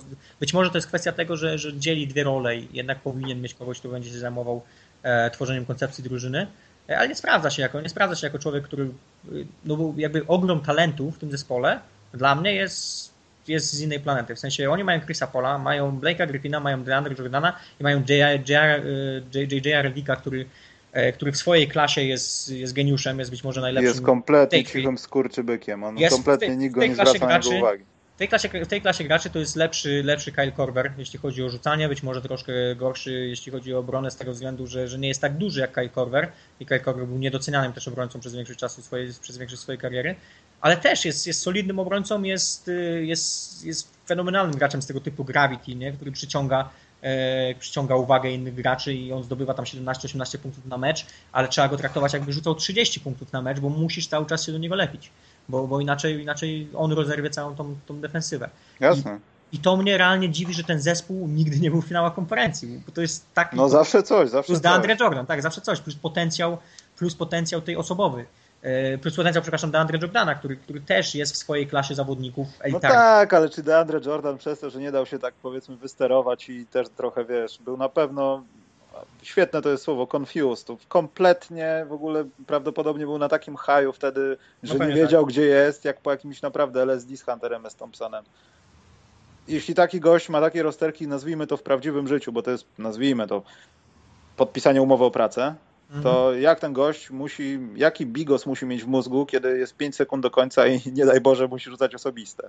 Mhm. Wiesz, to, to, i to po tym można poznać człowieka, wiesz, po ja prostu myślę, ja myślę, że ta sytuacja bardzo dużo powiedziała właśnie o jego charakterze i o tym, dlaczego właśnie e, ma problemy z rzucaniem e, takie duże tych osobistych dla no chyba jest jeszcze mentalnie gdzieś, gdzieś nastolatkiem i to jest, to jest być może, no nie znamy go, ciężko też to, takie gadanie jest z naszej strony oczywiście, no wszystko co wiemy to to jak się zachował w danej sytuacji, być może my też byśmy się zachowali podobnie w takiej sytuacji, ciężko powiedzieć, eee, ale tyle o nim wiemy, no, że, że raczej jest mentalnie nastolatkiem właściwie. Jeszcze jedna taka rzecz, która, która mnie zastanawia, przy okazji Miami powinienem o tym wspomnieć, przy okazji tego, co się stało z Dwayne'em Wade'em, co, co moim zdaniem, znów nie wiem, ale moim zdaniem zrobił Pat Riley, e, to jest sytuacja w Dallas i, i Dirk Nowicki, który Dirk Nowicki powoli się jest Kobim, takim cichszym, gościem, przez którego Dallas nie może się przebudować, którego musi cały czas utrzymywać zadowolonego e, i z którym już ludzie nie chcą grać, bo wiedzą, że E, że raz nigdy nie będą największą gwiazdą Dallas, dwa e, z Dirkiem Nowickim nie są w stanie już przeskoczyć pewnego poziomu, bo, bo, bo on defensywnie jest po prostu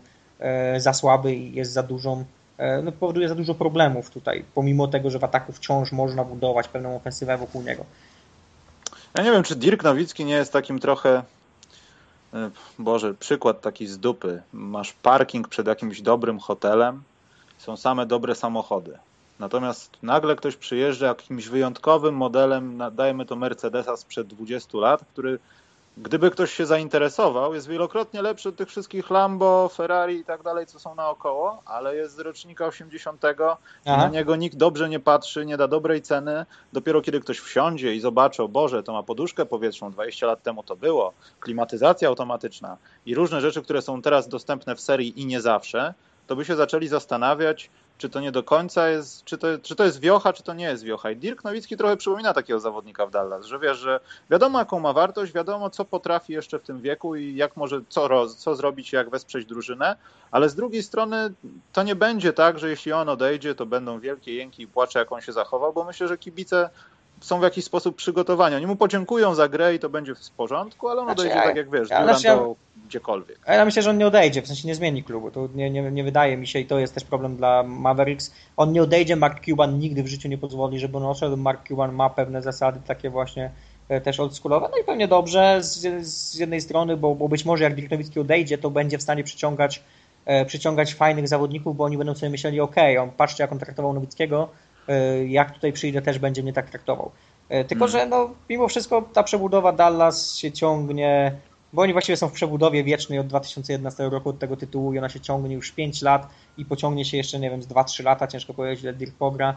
E, czy to będzie właściwie taka, taka dekada stracona w Dallas? Tak, dosyć bardzo stracona, a poza tym też bez żadnych jakichś takich, no nie wiem, perspektywicznych, nawet dalekich myśli. Ja nie mówię o budowaniu ja drużyny wokół Powella czy coś, ale... No... Na tę chwilę nie ma tam żadnej, żadnej myśli, która nie wychodzi dalej niż na jeden rok do przodu, bo to jest taka desperacka próba dania Dirkowi szansy na to, żeby jeszcze coś walczył. Taki e, skład dla bogatych, wiesz, tak. no, my tutaj nie mamy okien i ścian, ale, ale jest spoko, wiesz. Gdzieś tam widziałem ostatnio, że, że, przez ten zespół się przewinęło 40 paru zawodników, czy może więcej nawet, mogę się mylić, ale w ciągu ostatnich właśnie 5 lat do zdobycia tytułu to, był, to była jakaś olbrzymia, olbrzymia liczba graczy, która się przewinęła przez ten zespół. E, bo to są zazwyczaj gracze, jacyś weterani, którzy przychodzą na rok, e, e, którzy tam schodzą, bo fajnie się gra w Dallas, bo oni mają super, super szatnie ponoć i świetnie jest na zapleczu i Mark Cuban dba o wszystkich, mają mm. wygodne siedzenia w prywatnym samolocie i jeszcze Mark Cuban podpali im cygaro. Więc, więc wszystko jest super, tylko, tylko to już nie jest zespół, który ma co, o cokolwiek walczyć. I, i pytanie, czy czy w pewnym momencie to nie sfrustruje Ricka Carlyle'a, który będzie chciał o coś walczyć, bo on co, co sezon dostaje nowy zespół i musi z nim szyć. No właśnie. I szyje pięknie, ale musi szyć za każdym razem. Czy on się w końcu nie zirytuje, y, że, że chciałby wreszcie mieć troszeczkę komfortu pracy i zbudować coś, nawet jeśli, jeśli to miałoby znaczyć przebudowę i, i tankowanie przez, przez sezon 2, pójście po jakieś piki i zdobycie jakiejś młodej gwiazdy znowu. I to mnie też trochę zastanawia, jak bardzo, znaczy wiem, że zależy wiele od społeczności i tak dalej, w wielu miastach podejrzewam NBA tak by było, no, zwłaszcza tych, które tam gdzieś wysoko się jeszcze nie wspięły w ostatnich, nie wiem, 20 latach. Ale czy Dallas nie jest takim miastem, że grają dobrze, to się cieszymy, jak dadzą dupy, no to jest ok. Zdobyli tytuł, to jest zajebiście, nie zdobyli, spoko, nic się nie stało. Dirk, chodźmy na piwo, wiesz, zjedzmy coś w jakiejś knajpie, wiesz. I czy oni nie mają takiego trochę zbyt easygoing charakteru, wiesz, że nie jesteśmy najlepsi, ale jak uda nam się coś wygrać, to jest spoko. Wiesz, I to też jest takie podejście Marka Cubana, wiesz, gość, Chyba który potem, przyjechał potem... samochodem i nagle jest multimilionerem, nie ma takiego stosunku do pieniędzy, jak ktoś, kto się urodził z tymi pieniędzmi, bo tatuś jest bogaty, wiesz. Tak, tak się chyba stało po zdobyciu tego tytułu. Myślę, że Mark Cuban, raz Dick Nowicki jakby zadowolił sam siebie zdobywając ten tytuł i, i jakby mam wrażenie, że stracił też motywacji troszkę z tego wszystkiego i myślę, że Mark Cuban też stracił trochę motywacji z tego wszystkiego, że, że zdobył ten tytuł i, i i co dalej? To, tak, to już nie była taka pogoń desperacka, jaką miał wcześniej za tym tytułem, takie, mm. Jeszcze zauważ, że nie słychać tak dużo o Marku Kubianie. On kiedyś gadał non stop, narzekał na sędziów, na to, na tamto, opowiadał. Nie ma go właściwie. Bardzo rzadko się pojawia. No jak się pojawia, to jak przy okazji jakichś tam startowania w wyborach prezydenckich, cokolwiek takiego, ale, ale, ale typowo koszykarsko, ja pamiętam te parę lat temu przed tym tytułem, to Mark Cuban był wszędzie i zawsze. Teraz, teraz to jakby, jakby zdziadział, nie wiem czy to jest dobre słowo, ale Mark Cuban Albo może doszedł do wniosku, że on widział już większość rzeczy, które, o których mogli mu opowiadać koledzy właściciele z kółka golfowego. Aha. Że ja pamiętam jak był lockout, wiesz, uważaj na to, uważaj na tamto. I on już po paru takich rzeczach stwierdził, że może stwierdził, że niektórych rzeczy się nie przeskoczy, niektórych rzeczy się nie da załatwić, niektórych rzeczy się nie da obejść, a jak ja coś powiem, to stracę tylko pieniądze. Ja będę siedział cicho, niech te, spół, niech te spółki, niech te kluby dobrze działkują się pieniędzmi z nowej umowy. Ja otworzę jakiś nowy interes, zdobyłem tytuł mistrzowski, z Dirkiem chodzę na browara, także jest okej, okay, mówisz, wiesz. Mówisz, że Mark One się zestarzał i dojrzał i... Albo jest... nie widzi w tym głębszego celu. Znaczy wiesz, wiadomo, nie widzi w tym głębszego celu, a jednocześnie widzi Golden State Warriors, którzy z szałasu zrobili, wiesz, dwa tygodnie mhm. apartamentowiec ze szkła. Mhm.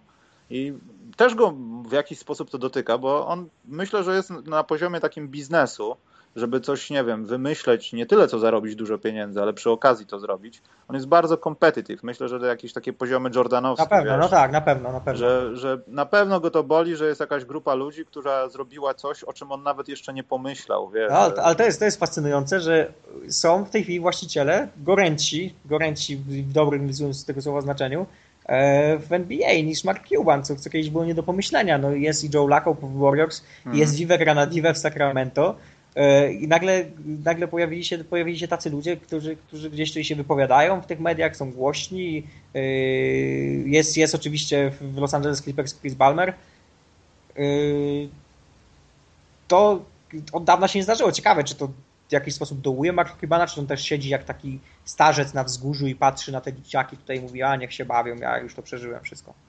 No albo chce dogonić Maska i już nie pamiętam nazwiska tego drugiego pana z Virgin, żeby już latać w kosmos. Może, no tak. No, może Cuban jest już aż tak competitive w biznesie, tak, że, on, że... dokładnie, że on już to zrobił. On zrobił, już, już jest lata świetne przez wszystkich. Tak, teraz była, modna, modna była koszykówka, to ja w tym moim kółku golfowym Aha. zdobyłem tytuł jako pierwszy, to teraz lecę w kosmos, bo oni no. ze mną wygrywają. No dokładnie, to też coś takiego może być. Że on już tutaj już udowodnił sobie, że może, więc teraz musi pójść gdzie indziej. Teraz może być pierwszym człowiekiem na Marsie, czy cokolwiek takiego. Poza tym trzeba pamiętać też o tym, że ja już nawet nie mówię o rozmowach wokoło lokautowych, ale na pewno są jakieś spotkania tego, nie wiem, chyba jest związek właścicieli albo jakaś tam zarząd tego związku, w którym są właściciele, że oni ze sobą nie rozmawiają i Mark Cuban po prostu yy, może już nie widzi tego, że ja bym chciał to zrobić, ale nie widzę po co to zrobić.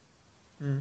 Nie wiem, czy on przelicza to na pieniądze, bo gdyby to przeliczał na pieniądze, to by zdobywał tytuł za tytułem prawdopodobnie i by się zmusił do takiej katorżniczej pracy gdzieś Dallas w innej jest, organizacji nawet. No, Dallas to chyba jest wciąż jego pasja, tylko już taka mniejsza pasja niż była. No, ja mam takie poczucie jakieś dziwne. Że odhaczone jest na ścianie. Tak, odhaczone jest, tak, zaznaczone, tak, dokładnie. dokładnie. Niemca, checked, jadłem bratwursta, checked. To może czas, żeby sprzedał klub komuś innemu. To jest najlepszy czas, żeby zadać pytanie, które jest dosyć ordynarne. Aha. Ja mam na to jakiś pogląd bo tutaj się możemy rozwinąć przez następne dwie godziny. Ta osoba mnie prosiła, żebym nie mówił, kto zadawał to pytanie. Nie jestem to ja, żebyście nie myśleli, że mam dwubiegunowość jaźń czy cokolwiek. E, to ten y, nie Co jest nas to... podcast upośledzony, tylko podcast specjalny. No ale powstał na zasadzie specjalnej, bo zdradzę trochę kulis. Możliwe, że w następnym zmieni się logo i będą dwie postacie moje ulubione z South Parku. Ten Timmy na wózku inwalidzkim i ten taki gość o kulach. I tam będą twarze ludzi, którzy się pojawili. Może, nie wiem, mam taki pomysł, no nieważne. Pytanie jest takie, co się stanie najpierw? Czy Tonmaker będzie dominującym zawodnikiem, Ton, Tonmaker dominującym zawodnikiem w NBA, czy Antoni Macierewicz uruchomi polską flotę samolotów y, z głowicami nuklearnymi albo wyrzutnie nuklearne? Wiesz co, ja nie, nie za bardzo wiem y, za dużo o Tonie Makerze. To jest tajemnicza postać dla mnie bardzo, poza tymi jego problemami z wiekiem. Może nie ma tych problemów. Ja jestem y, tą grupifanką. Ja go będę bronił Tak? za wszelką cenę. Tak, wklejono paszport, który można przerobić w Photoshopie, ale ja w to nie wierzę. Więc Y- y, myślę, że dobra, no tak poważnie myślę, że nie będzie jak jak się nazywał ten ostatni Chińczyk, co był w Nets, Boże. I? I Jan Lin? No, w sensie, że I miał. I- Y, I, I. I. No to I podobno miał jakiś przypał z y, tam 2-3 lata ktoś mu urwał. Aha. E, U Makera nie wiem, czy ktoś mu urwał 2-3 lata, ale podejrzewam, że ktoś mu mógł naciągnąć na przykład, y, jak musiał już tam pryskać od siebie chyba z, z Senegalu, to z Senegalu? Chociaż nie wiem. No nieważne, musiał pryskać z Afryki, to żeby to się udało, musiał mieć 18 lat, a że miał 17, no to tam jakiś czerwony krzyż mu wypierdzielił y, po prostu datę. Mm. Bo on nie jest jak ten, nie pamiętam już nazwiska, ale ta słynna sprawa ostatnia, że gość grał w high schoolu, miał 31 lat i orgnęli się, i orgnęli się w połowie sezonu. W szatni nie było widać w ogóle, że gość ma trzy nogi pod prysznicem. Nic, w ogóle wiesz. A tu nagle pach, ta, taki wałek. No. I zastanawiam się, czy, to, czy ja śledzę go od, dobrze śledzę to na Makera od roku, a tak wiem o nim od powiedzmy dwóch lat, dzięki jakimś tam mixtape'om i tak dalej. Wiem, że gość jest potwornie, ale to potwornie niezgodny z tym, co jest teraz w koszykówce. Jest długi, jest szybki i potrafi teoretycznie zrobić wszystko. Nie ma masy tylko. I prawdopodobnie przez to nie potrafi bronić w jakiejś tam izolacji, kiedy ktoś go pupcią tam masuje. Ale no jest fenomenalnie, fenomenalnie się zapowiada. No ja jestem strasznie ucieszony i też ucieszony z tego, że poszedł w loterii, bo tam mówiło się różnie o tym jego wieku, o kontuzyjności, że już ma zawinięte kolana w wieku tam, wiesz, 7 lat. Nie Ja wiem, co szybciej, wiesz. Ja się, ja się nauczyłem mówić o debiutantach w NBA, jak już ich zobaczę w NBA, bo przejechałem się na tym już wiele razy i No zgrywałem, jasne. zgrywałem tej eksperta i mówiłem, uhuhu, ten to będzie tutaj działał. Potem się okazywało, że, że to był jakiś Landry Fields, więc no, Ale no. to co, będziemy mieli broń nuklearną najpierw, czy myślę, że nie. myślisz, że nie? Myślę, że nie. No dobrze, to w takim układzie kończymy najgorszy podcast na świecie. Byli z wami Czubówna, czyli ja. Krystyna Czubówna i e, Maria Czubaszek, czyli ja. Z zaświatów mówiłaś. Maria ze Światek mówi, ale Maria ze Światek. Coś nie jarałaś petów, coś taki zaczysty głos miałaś, Marysiu. No dobra, następny prawdopodobnie za dwa tygodnie, bo jest spora, spore prawdopodobieństwo, że nie przeżyję, ponieważ będę prawdopodobnie w najgorszych warunkach na świecie przebywał przez 12 dni, czyli w otoczeniu około setki gimnazjalistów. E, także warunki ekstremalne, mogę nie przeżyć, mogą mnie zabić. Powinien zrobić podcast prosto z z grupy gimnazjalistów. Zamierzam, ale mam nadzieję, że no, oni są z tego jeszcze starego, dobrego gimnazjum, że wiesz, że potrafią mówić, bo to nowe to jakoś do mnie nie przemawia. Chociaż przeważnie jest tak, że jak się źle nastawiam, to jest dobrze, natomiast no, gimnazjum i roczniki 2000, kiedy ja dostawałem internet, a teraz muszę coś im pokazywać w koszykówkę, no nie są, nie pocieszają i pisanie PESEL-u też nie jest pocieszające w moim wieku. Także no tyle, no. Powiedz Przemek ładnie papa i idziemy. Pa, dziękuję, do usłyszenia kiedyś. Cześć czołem, kluski z rosołem.